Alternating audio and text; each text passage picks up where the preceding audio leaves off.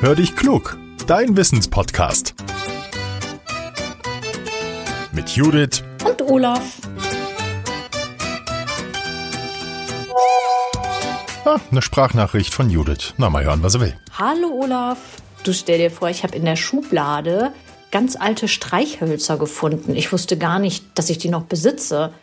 Ich habe sie ausprobiert, sie funktionieren auch noch. Natürlich habe ich mich dann gefragt, wie geht das eigentlich? Es macht Ratsch und schon ist Feuer da. Weißt du die Antwort? Hallo Judith, coole Frage. Und du, ich muss dir gleich sagen, wir haben normalerweise keine Streichhölzer im Haus. Mit 4 Kindern ist das nämlich besser so. Um deine Frage jetzt aber beantworten zu können, habe ich mir eine Schachtel besorgt. Ich probiere es mal. Ja, funktioniert. Und soll ich was sagen? Ich mag ja diesen Duft. So, aber wie funktioniert das? Um das zu beantworten, müssen wir uns erstmal den Streichholzkopf anschauen und dann natürlich auch die Reibefläche, die auf der Schachtel ist.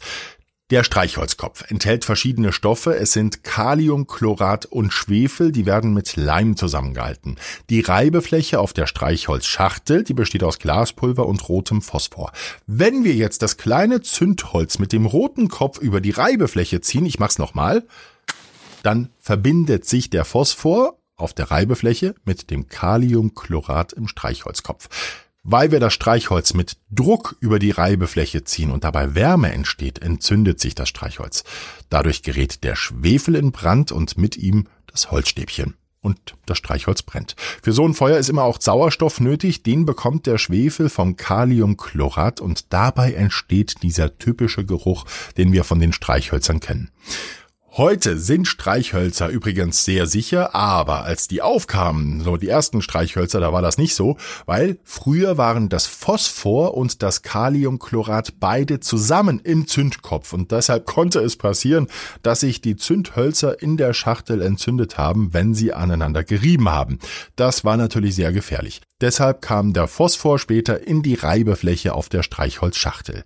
So sind die Streichhölzer nur an der Reibefläche entzündbar. Es geht nicht an jeder Fläche. So, jetzt Rätsel gelöst. Die Streichhölzer packe ich wieder gut weg. Ja, oder ich zeige den Großen, wie das sicher geht. Vorher aber noch eine Bitte. Wenn euch unsere neue Podcast-Folge gefallen hat, dann tragt sie hinaus in die Welt, teilt sie mit euren Freunden, Verwandten oder Arbeitskollegen. Bestimmt habt ihr auch Social-Media-Accounts, wo ihr vielleicht ein bisschen für uns Werbung machen könnt. Wenn ihr selber auch eine spannende Wissensfrage habt, immer her damit. Dann nehmt sie auf mit eurer Sprachmemo-App am Handy und schickt sie uns an hallo@podcast-factory.de. Dann seid ihr hier auch zu hören. Wir freuen uns drauf. Noch einfacher geht das übrigens mit unserer Speakpipe. Dann nehmt ihr die Nachricht direkt im Internet auf und schickt sie uns rüber. Den Link zur Speakpipe findet ihr in den Shownotes. So, jetzt habt eine gute Woche. Bis zum nächsten Mittwoch. Euer Olaf.